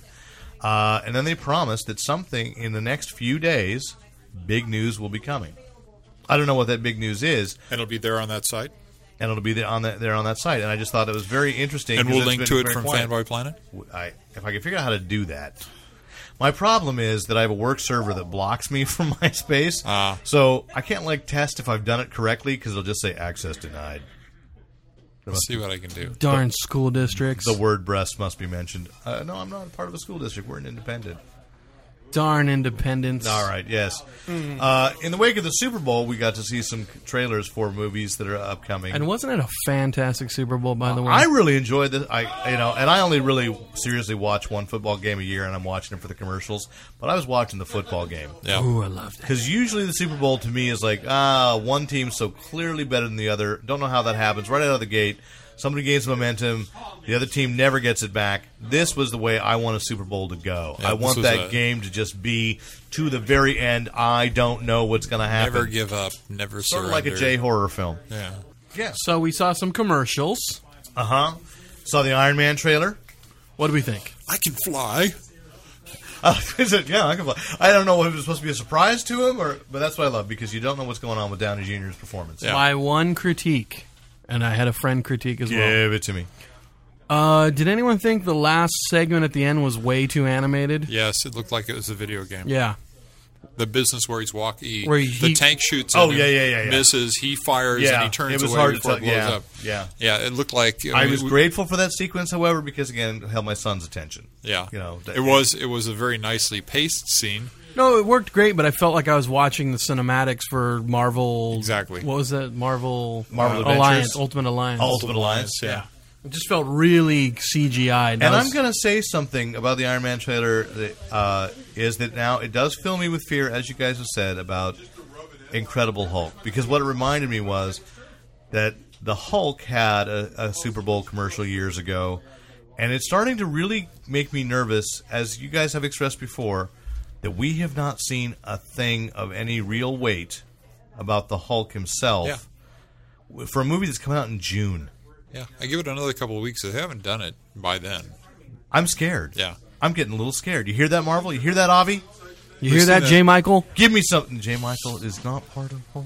Oh, well, I just no. He I listens. don't want to blame him. We don't. We don't know that he does. He might. That'd be wonderful. Maybe he'll write in and go, "Shut up! Stop name checking me." Oh, okay. Tell Pez I'm going to kick him in the. Yeah. Right. He's gonna kick me in the Straczynskis. We saw other trailers. Did you? Wait, yeah. were we finished with Iron Man though? yeah, we are. Yeah, I Okay, think so. I mean, okay. other than my son wanted to watch it again and again and again. Uh, you know, and so that it's not a kids' movie. And So there was a there was an interesting trailer where they were actually throwing bullets around. Mm-hmm. Ugh. based on a graphic. no- On, I don't like to call it a graphic novel. miniseries. six issue miniseries. Even though now somebody would buy it as a graphic novel. I Based- actually bought. I was a fan of that. Uh, Uh, I thought it was miniseries. interesting. Gra- it was an interesting miniseries. But what they're doing in the movie is a complete departure, I think, from the film or from the f- comic. Other than Uh, the protagonist Wesley discovering that he has uh, the he has the same powers essentially in both the film. And, did he ever? Did he have real powers? Yeah, I thought he yeah. was just. Hmm. no. He, he it was the power to be the perfect marksman. It was not just. Uh, that was not a natural talent. That was a superpower, basically. Oh, okay, That he could hit okay. anything, and that still is in play. But nothing else about that movie seems to be familiar. And I, on one level, I do understand because Not everybody's going to get. Oh, that character's supposed to be like the Joker. Oh, that character's supposed to be like. Well, Lex let's Luthor. explain the big difference. The big difference is the comic is from a supervillain's point of view. It's all Right, about basically the guilds s- of supervillains. Basically, the Secret Society of Supervillains, because it was originally in Elseworlds pr- uh, presented that way. The Secret Society of Supervillains won, killed all the heroes. I think like made Superman brain damage. Don't they keep him on a leash or something? Or bizarre. There's some, I mean, there's some like insult to a su- to uh, a, a Superman analog. And they've appeared elsewhere. The characters have also been in the Savage Dragon. There's a crossover between those two. Hmm. Um, yeah, but I mean, it's basically it's supervillains. But not everybody gets, you know, in the mainstream is going to get the supervillain. so they've changed archetypes. it to a League of Assassins that tries to uphold order or something in a chaotic world. And it was just like, with Morgan Freeman. yeah. And I was kind of, I don't know. I just, I I mean, we'll have to see how it works. But I thought that was kind of a strange departure. It was like, you're going to make a wanted movie. Why not do it the right, you know, the way they planned it? This is sort of like doing a superhero, uh, ca- like a Captain America movie, and saying, "And you'll never wear the suit." Right. A Yeah. Punisher movie, and he won't have the skull on his chest. Hmm. Speaking of the Punisher movie. Mm-hmm. Go ahead. Do we have pictures. anything? Oh, uh, Rick sent us some new pictures online. I didn't get a chance to see him, but Rick, go Are we going to put them on the site? Maybe We'll Probably can we link to them? Well, a lot we could. a lot They're of on the people. Marvel side. What What'd you think, Rick? Um, I'm still bored. for Warzone. Yeah. Yeah. Punisher I'm still, Warzone. I- it's like okay, you're going to show me pictures and you're going to try and get me excited about this. I've got one picture of him like looking at a cabinet or he's looking into something where And it's there's all like a machine gun, crazy chain gun lit. kind of thing in it. And, and, and is he wearing the skull? No. And there's another one where he's walking. See, down I was a- being sarcastic. Ugh. He's down at the end of a long hall. yeah, he's It's walking down a oddly street, lit. and it's lit. It's lit almost. I've got a Blade Runner feel. Did you get that at all? no. I got so what that. you're telling me is basically that you're going to come around to my way of thinking and say the first Punisher movie with Thomas Jane was actually enjoyable and No. far closer to the Punisher than you're going to get with this Warzone movie. No, I'm going to stay to my original way of thinking and say that the best Punisher movie so far hasn't has been the made. Dolph Lundgren movie. Ooh, that's crazy talk, man. Yeah, watch it again. Watch it Okay. again. Botch it again? No, they've already done that a couple no, I times. said watch it again. okay. Were there any other movies? Prince Caspian. Oh yeah, And I, the only reason it was notable to me was because I tried to watch the. They did a trailer a, cou- a month ago or so, and I, I watched that, and it was, I was not very impressed by that trailer. It didn't show very much, and then this Super Bowl commercial, and it seemed like, oh, this is a bigger fantasy, and I found it a little more um, engrossing actually than uh, like I liked the Lion, the Witch, and the Wardrobe. Yeah. good adaptation of the novel, but I also felt like Narnia felt very small and and that they and which they later proved uh, that there was not much substantial difference between that and the Narnia as portrayed in Wait. epic movie. Let me just ask this though: Does does the talking lion come back? Yes, I'm Aslan. there. Forget it. I'm there. Yes, okay. Talking lion's rad. and a strange uh, nondescript European accent for I am Prince Caspian, which I don't recall him necessarily having to Yeah. have an accent. But I mean, it's the second book in a series, and so there will there'll be less introductory exposition. They'll get into Yeah. the adventure storyline faster, and So you know, I, I'm looking forward to that. Will because- we get another Chronicles of Narnia parody from Andy Samberg? undoubtedly, Let's hope. Well, let's let's hope. There was a good commercial with him uh, at the Super Bowl. Uh, really, was it good? I thought the Pepsi commercial with Justin Timberlake was actually pretty funny because Hmm. Even the gratuitous nut shots on the mailbox. Uh, Absolutely, absolutely. Yeah, I know. that makes me laugh anytime that Justin Timberlake gets it. Yeah, Wow. Okay. Well, shoot for the stars. because you know Yeah. he was with Britney Spears before she went crazy. So you know I got to see him take it down a peg. Leave Britney alone. No. And so that was Super Bowl. Watch all these. Uh, you know, there were other couple other movies. I didn't think the studios made great usage. I was really expecting a Dark Knight. I really was expecting some kind of Dark Knight commercial. too soon. Too, Too soon. Yeah. No, I don't think so. No. No, too soon. No. Yeah, You don't have to show. You can show. Really, This, really. this conversation's not getting any. you deeper. want you want to be in the middle of a Super Bowl party They go, and, oh, and go, Heath oh, Ledger's in. No, you can show. You oh, just I'm show, so bummed you can out just now. Show Batman, and people because there are still people out there that don't know he was the Joker. There's still time. There will be All more. right, all right. I just see it as the great. great opportunity. I was waiting for a Speed Racer commercial. Instead, I got the Fox NASCAR commercial, and then the Terminator fighting football players throughout. every That was break. awesome. I loved it. That was great because you know every commercial break, my son just goes, "I don't like the skeleton. I don't like the skeleton." You know what though? I liked. You know why? because that robot they have on the Fox football annoying. thing, he has got a huge head and he needed to be taken down a peg. okay, it's about time. Was Tom Brady in that robot armor? Is that what you're saying? He was I- controlling it? And, probably. uh, and Eli Manning was the Terminator? Yes. Maybe Yeah. I don't. They never really said who Metaphor. won. So uh, It does remind me that I, I you know, again, I, I didn't see watch Sarah Connor this week, but I, how much again I'm enjoying the Sarah Connor Chronicles and preferring it as a continuation of the series over Terminator Three: Rise of the Machines. Definitely. Yeah. you know who made a guest appearance as a Terminator this week? No, I don't. Does anybody know the name of Brian Bloom?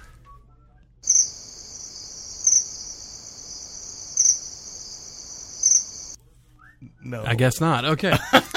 um, Dreamy teen, teen idol from the 80s. Gorgeous blue eyes. Anybody? No? I'll be using the cricket sound effects again. Okay. Tell uh, me um, if from your days as uh, editor in chief of Tiger Beat It was magazine. actually Bop. uh, okay, whatever. But who is he? I don't really know what he's famous for, but he just was a teen heartthrob from the 80s. My- the ladies out there, if No you know. teen heartthrob is big enough to be a Terminator. if you know who Brian Bloom is, please send your letters to editor 'Cause there was- of fanboyplanet.com. enlighten me. Uh, you know, speaking of, there was an odd little thing. Uh, McGee wants uh, Josh Brolin to be the Terminator in the the um, Terminator Salvation with Christian Bale, and so interesting. I thought, well, there's a guy, there's an actor who's rugged enough. You know without what he, being who would be totally- better Terminator in that movie? Tell me, Javier Bardem or whatever from No Country for Old, Brolin, Men. who was also in, and Josh Brolin is the other guy, Right, in- but I'm okay, just saying, if okay. you saw that movie, I he have pretty not yet. much is a Terminator in that movie. So I think I think you know go small. Tom Cruise is the Terminator. I no, I, I felt that after watching Collateral. Travel size Terminator. Travels- small but gets the job done. All right, it gets Yeah. done. Uh, so are you Sarah Connor? I love Sarah Connor. he scares me. Uh, but a show, now you're just being glib. a You're show- just being glib, Derek. No, Oh. okay, whatever. You don't know what I know. You don't know what I know, Derek. Okay, you haven't done the research. You're that just I've being done. glib. The point is, I'm also enjoying a show called Torchwood that you you prov- Don't watch. you provincial little man do not watch Only watch American shows. Well, Isn't that 'cause- right, America? because you only get like four channels, don't you? In my Can you- head. Can you, afford cable? oh, yeah, I get cable. Rabbit ears. Yeah, Oh, okay. Yeah. Which in a year won't be good. Anyway, uh, Torchwood, which is still showing, I, I got to see the third episode, I, and only I'm not going to spoil any of it, except I'm enjoying the second season as much, if not more, than the first season. But it, it's I've also made this realization they had a time travel plot. Now, like people talk about the end of Star Trek: The Next Generation with their weird time travel plot, all good things must Right. pass. This How is called All Good Things. all good things yeah. which I thought was a very overrated episode because I felt that they caused the very problem that um, they were trying to solve in time travel, and it didn't quite add up, which often happens. And I don't blame Star Trek Yeah. uh, because really Star Trek is one of the few examples of a time travel plot that worked well with City on the Edge of Forever in, in episodic television. Torchwood actually has. I don't Can I want- explain something to you then? That episode bookended the series with the beginning se- of the series, which was them encountering Q for the first time. right? Okay. And yes. so That's this more than I was really the recall final- about why the it was final important. test of Picard in that in that episode. So that was it was That the aspect didn't bother me. continuation of it. That aspect didn't bother me. There Right. was just something about the way they created the menace that had to bring Q back in and, and was testing them was a menace that they had themselves had created as a result of the advice of Q, and it, it was a very circular and Right. wrong-headed. If you thought about it too much, it made the head hurt. Torchwood this week actually did gives us a view of an earlier version of Torchwood, the Torchwood of 1917, oh, cool. which is really cool. It's Well, not yeah, very we- much, but because the- it started with uh, Queen Victoria. Queen Victoria, started Torchwood, so we have actually get a, a glimpse, and I'm hoping it recurs of the Torchwood te- of And then earlier. they'll do Torchwood Black Dossier. Excellent. Uh, I'm so that's where I was going next. Damn you for stepping on my joke. Wait, isn't Torchwood essentially just a bad British knockoff of the Men in Black? No, No, Uh, Okay, just check. know of whence you speak before you speak. Tom Lopez, Cruz Pez. Uh, anyway, so uh, but it was actually a time travel plot involving time paradoxes that added up. And I try, I was I was thinking about it. No, wait, am I really enj- am I really just giving it a pass because I love Torchwood? No, No, this actually does make sense. It's not their fault, and they are solving it in a logical way. And it, it's very rare that I see it. You know, because I don't blame just Star Trek. A lot of people, DC doing time travel makes my head hurt uh, a lot. And so, it, except you know, I mean, How do you I'm- feel about Back to the Future? Gotta go back in time. I really enjoy Huey Lewis and the News. Good, They're one of thank my you. favorite bands ever. Um, I like ZZ Top, but not as much. The first one was great. Second one, not so much. Third one, Third Right. one I like. okay. yeah, but you know, okay, I Actually, I like the second one, but I don't. The Time second travel one doesn't was make my all head hurt. filler, though. you know? actually, but but the Back to the Future trilogy is really well thought out Yeah. too, as well. So I'm not, you know, it, it's rare. I could say in episodic television when they do it, like I certainly when Enterprise was dealing with the temporal Cold War, I don't think that what little I saw of that was yeah, that was, a very mess. well handled. That was a mess. So it's nice to see science fiction actually do it right on television. Uh, To me, television do science fiction right. Let me put it that way. Right. 'Cause Sci-fi often does, but not on television. So back to one that you guys have watched, and I just don't know. Speaking of messing around with time, Lost returned. I got no clue. Go ahead, speak. Well, we mentioned last week that this season is going to be using flash forwards, which basically take place after some number of the people on the island get off the island. And this week we found out a couple things. We'll do some mild spoilers. What Which do you again, let think? me Yeah, uh, let me just spoiler say alert. for my friends like say Charles McKeithen, who said it's purgatory. Suck it. It's not. so the flash forwards will tell, show us some of the people back in civilization, back off the island, and regretting it. And this week we found out that apparently there are six that get off the island. and they make it sound like it's almost um, like a lot of almost like a like a big uh, with like a news where they're like or a big event. Well, I think call they them were a big event. The Oceanic Six. Yeah, they, people they have a recognize- Well, title. because they because they had launched a website about somebody whose girlfriend was on the flight and was lost. So there's a website about you know find Yeah. oceanic Yeah. whatever the number flight number is. Right, there was a there was a teaser to that. In, So talk about a show that really has used did you watch multimedia that teaser? well. I never. Yeah, I did. What I went could you explain online. that? Um, well, it's another one of those viral marketing things where you go in and you explore and you have to watch the videos and try and figure it out. And I just don't have the time for that. But I Okay, watched, but it was you there can take was a, some Theraflu and you probably take care of that. yeah. there was a commercial though, like during Eli Stone or something. They were exactly gonna, exactly They were going to do. and then uh, and the eli stone commercial basically gave you a website Mm. and you went to the website and you could see more videos And but they- videos of what? uh, basically it's some guy hacking into the tv signal in the middle of an oceanic uh, commercial and he doesn't believe apparently like we, we heard one that there were no survivors to the when uh, what's her name uh, Naomi Mm-hmm. Right, right, parachuted onto that on there I, and I keep on seeing her from the Las Vegas show Right, whenever right, I see right. her. Uh, that's what happened to her. She because she left it in kind of a mystery. Right, right, right. Anyway, so Naomi uh, So there's no survivors. said there's no survivors. So, So the real apparently- world- the apparently real world thinks, thinks- that the plane went down and nobody nobody survived. But also on the show, they had said, no, we sent robotic cameras down there and saw the wreckage. Wasn't that on the show? right, but those are probably fake. No, that's what I'm saying. So there's all this mystique that's added. So And the they're guys. still adding the mystery then that some people do get off the island, but do you know? well, wait, we were talking about the commercial. So the Okay. guy hacks Uh, in and he says, So you, s- the- I, I I watched it once. I don't really, really remember all that much But about just it. to- for But people who didn't basically, catch it, he what was the doesn't believe gist? Ah, he doesn't believe the story that Oceanic uh, Airlines okay. is, is putting out, and he's going to try and track down the truth. awesome. You know Yeah. why I like that? Because all their viral marketing has been about some corporation that's The shady. Hansa? The Hansa? Oh, the Hanso, Hansa stuff was and then actually there pretty was cool. Hansa yeah the Hanso stuff, the Dharma stuff, and now we've got Oceanic. I Well, the wonder if we could first- tie it all the- together. The first one of their viral things was the Oceanic Airlines website, Mm. which was was and when you get onto it, it says we're closed. Mm. Yeah, apparently the the wreck was just too much for them. They they folded. Now that apparently has been dropped because Mm. Oceanic's back, but you they would show you. Uh, the layout of the plane, Oh, so you could pick your seats, and if you clicked on the different seats, like if you're trying to pick your seat for a flight, different things would happen to the map, including the map tearing apart and the tail end falling off of the map on Nice. the on the air the uh, website. That's the great thing about Lost is that this you know the hype they can add you know on the internet and you know create the basically furthering the lore of the show. I think. I That's one of the great things about the show is who else is putting that much extra time into a TV show? You know what I mean? But I like think the, that's I like these flash forwards. This is really an inventive thing that I don't think I've seen any other show do this kind of thing where they're going forward from the current storyline to show you Mm-hmm. no, snippets but of the in future. a sense, though, this flash forward was essentially a flash forward and a flashback because it's flash Right. forwarding from the It's time flash we forward. catch in, Right. But, But then it's before the also previous one. Yeah, the last flash forward we saw was after this one we Right. saw. So it's very confusing if you're not up on your So that's, laws. like- that's why they gave Jack a beard in the latter one. What I So liked he is he's doesn't all. have a- I think I'm, I'm thinking about growing, Growing a a beard. beard, I'm yeah. like, really? Who says that? Who says I, that? I, I've said that. Uh, so they have to ask permission. yeah, but then the beard he had in that flashback was crazy man beard, and not. Oh, I'm Right. thinking of growing this out and shaping it.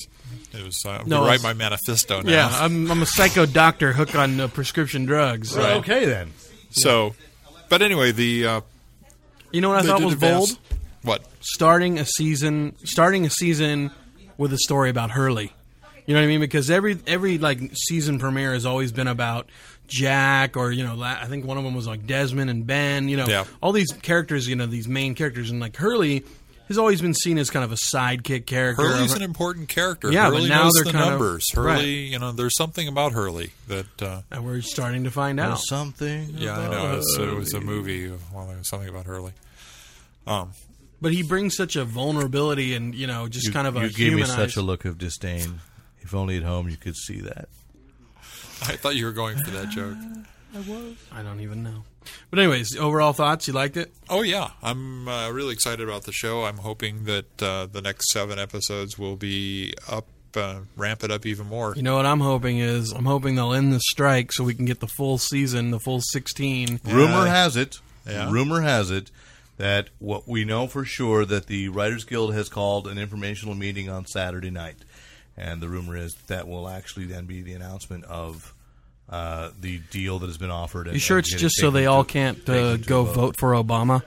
That's too late, Lon. Do you No, understand? no, no. There's other primaries coming up this weekend. Uh, do you understand though that California has already actually voted, and most of the Writers Guild would be in California? Do you get how maybe democracy works? Maybe they're they're like some of Did the. you vote? You don't have to tell me Yes, for who. yes, All right. I did. Did you? Yes, I did, and I voted for the Quisper, writers. Quisper Quake. I I wrote voted for the writers to stop striking Which because I want my shows back. I know. So if they do come back uh, with uh, I eight want. we- um, I uh, want the Big basically- Bang Theory to return. They've no, but if you talk about the Lost Writers, they got seven weeks. Can they put together an, even another show in seven weeks? Or I mean, They can I do don't a know. show in like four weeks, I think, you think? I think they could. I think Okay. they could. because they got all the so sets. once they get into the cycle, You got Uh-huh. Paul Dini and you got Brian K. Vaughan. Those guys are fast and prolific. okay. and I bet when you Brian K. Vaughan was writing Runaways, it wasn't late. And I bet you they've got all the episodes outlined and just not, you know, they haven't. I had the think other- I think Okay. there's something to that. Absolutely, I think a lot of the shows that we really do like are probably that way. You know, I think even you could pick up Sarah Connor Chronicles and be. I know there's a there was an article on it a couple weeks ago in Entertainment Weekly where they did make a specific mention of like it's very weird that we can't go to the writer's office and ask questions. What do they mean by this? But we're still working. So Hmm. You know Maybe what I that's thought why of Summer today Glau too. is acting so strange. You know what I thought of today too is just think if this writer strike wasn't on right now at this time and place, we'd have Heroes, Lost, Terminator, and what else? Big Bang. Theory. Big Bang Theory. Okay. Uh, we What have an The awesome- Office. what We a- have Scrubs. We No, but I'm have just saying- every show I love. Well, I don't mean that, but I'm saying what an awesome. I mean that. What about awesome TV for It's geek? an awesome lineup. You know what I mean? Like it's good geek TV. You know, was was here. It's now. It's alive. It's on Kinda fire. Wow, Charlie. Um, And speaking of good geek TV, if Mm-hmm. we can bring this on home, why don't you? back to the Super Bowl before All we right. go. Tell me your very strange geek theory about Super Bowl. I I just want the geeks out there, the fanboys. For those of you who go, "Oh, football, that's for jocks. I hate it. I don't watch it." Well, I just noticed a strange parallel to this Sunday's, this last Sunday's Super Bowl. Go ahead. And one of the greatest geek stories of all time. Many Bothans died to bring this information. That is correct. Did anyone else notice the parallels between this last Super Bowl and Star Wars?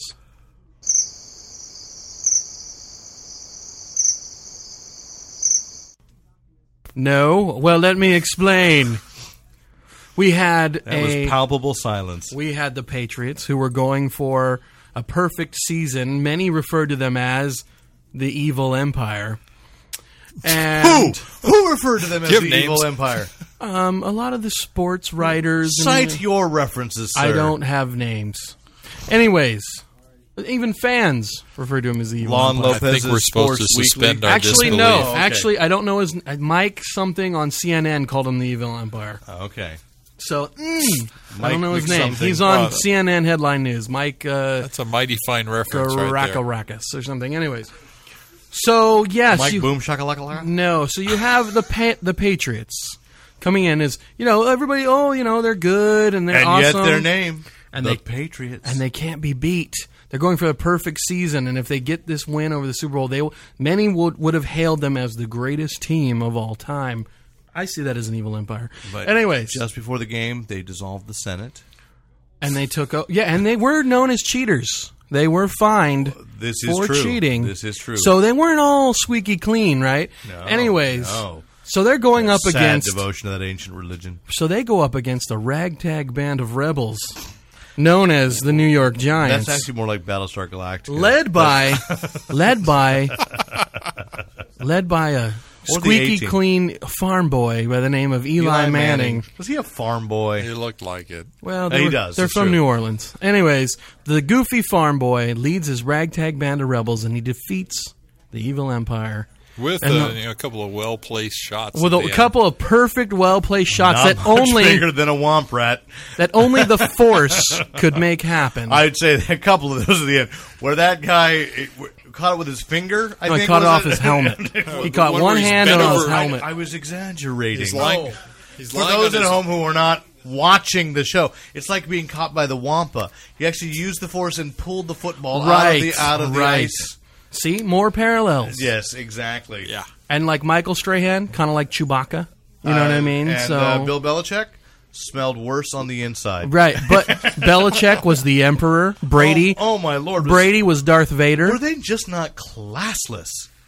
Yeah. walking I off mean, the field. really early. poor sports. they always are like And that. apparently he threw Brady. I didn't see the very beginning because my wife was late from church, so you know we fast forwarded to the beginning. But like Bra- Brady had some kind of tantrum after the coin toss. Oh, I, I, didn't see I that. missed that. I didn't see Uh, that. you know, just like apparently just was kicking dirt and I don't know strangling But- Mo- Grand Moffs in the corner. I'm or just something, saying you though, know. like Brady used to be a good guy. I find your lack of heads disturbing. yeah, uh, yeah, no Brady. You, I thought was supposed to be like this really cool, but you know what? This is one of those things. I think anybody, anybody, sorry, and this is a personal judgment. I'd call it uh, call it insult, but he abandoned his pregnant girlfriend, uh, Bridget Moynihan. so he could date a hot supermodel. Right, left her like a month before she gave birth, and I think you know there's- Mm-hmm. Evil. There is Darth Vader There is evil. something really just self-centered to a way I can't respect to abandon the mother of your child when she's carrying, still carrying So that kind of child. like Anakin did with Padme at the episode three, when she said, "You're breaking my heart." Kind of like that, right? Well, she could have left him for Jimmy Smith. I I'm mean, that's what I just was rooting saying for, but the parallels. the parallels they're very strong. parallels. They're very strong. That's all I'm saying. the force is strong with you. I'm and, just And saying if you that- think the force is strong with you, listener, write in to editor at fanboyplanet.com. It's And the first Star Wars Super Bowl. like you, are, you are Let it blowing go, My Lon. mind. Let go of your. Yes. Turn off your targeting computer. Give in to your anger. Anyway, uh, give in to your urge to email and write in. Uh, this is Derek McCaw, editor in chief of fanboyplanet.com. Say, This say is this is Lon Lopez, and don't forget next week, February 13th, the premiere of Moron Life season three on www.moronlife.com. I'm and, in that. I'm in that. And if you're in the San Jose or Campbell area, Comcast channel 15. Check it out. I just got Comcast. Sweet.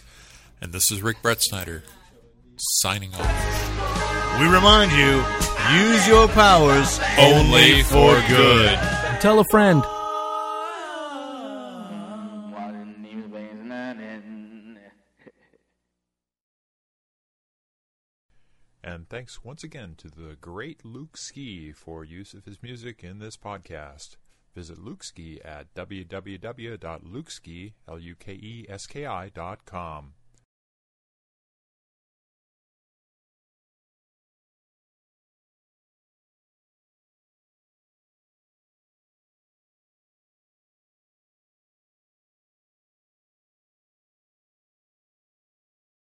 Hey, I didn't use anything in the outtakes I hadn't heard on uh, primetime television. Good. Good rule.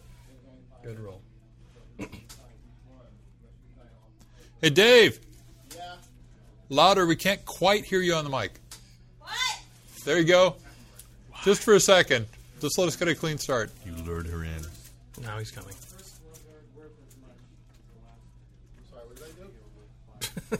Just for a second. We're getting started. We could hear you all the way from over here.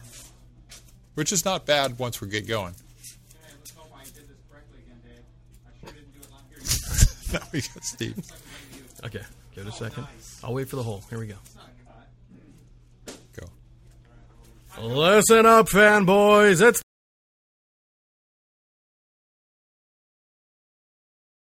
and let's not His forget the solo most series. the most obvious, Silver Surfer. Oh, I mean, okay. you know, come on. I was going to think Punchy from the Hawaiian Punch Axe. Okay, yeah, um, yeah. Because he clearly had the power of the punch fist. He got killed in the original Crisis, didn't he? Punchy? Oh, yeah, absolutely. Good.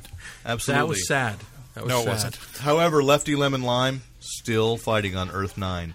Okay. Good to know. Uh, and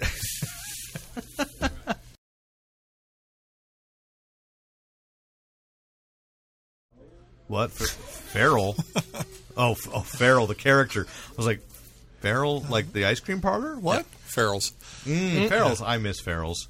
Hey, if anybody knows where a Farrell's is, let us know because I'd like to take a road trip. I could. I'm I'm big enough and old enough now. I could take on a zoo, um, or at least a clown Sunday. And you'll die right afterwards. It's okay. No, the trough. That was it. I made a pig The of myself trough, at Pharaoh's to yeah. have the trough. I'm ready for a trough. My grandfather got that medal. Anyway, um,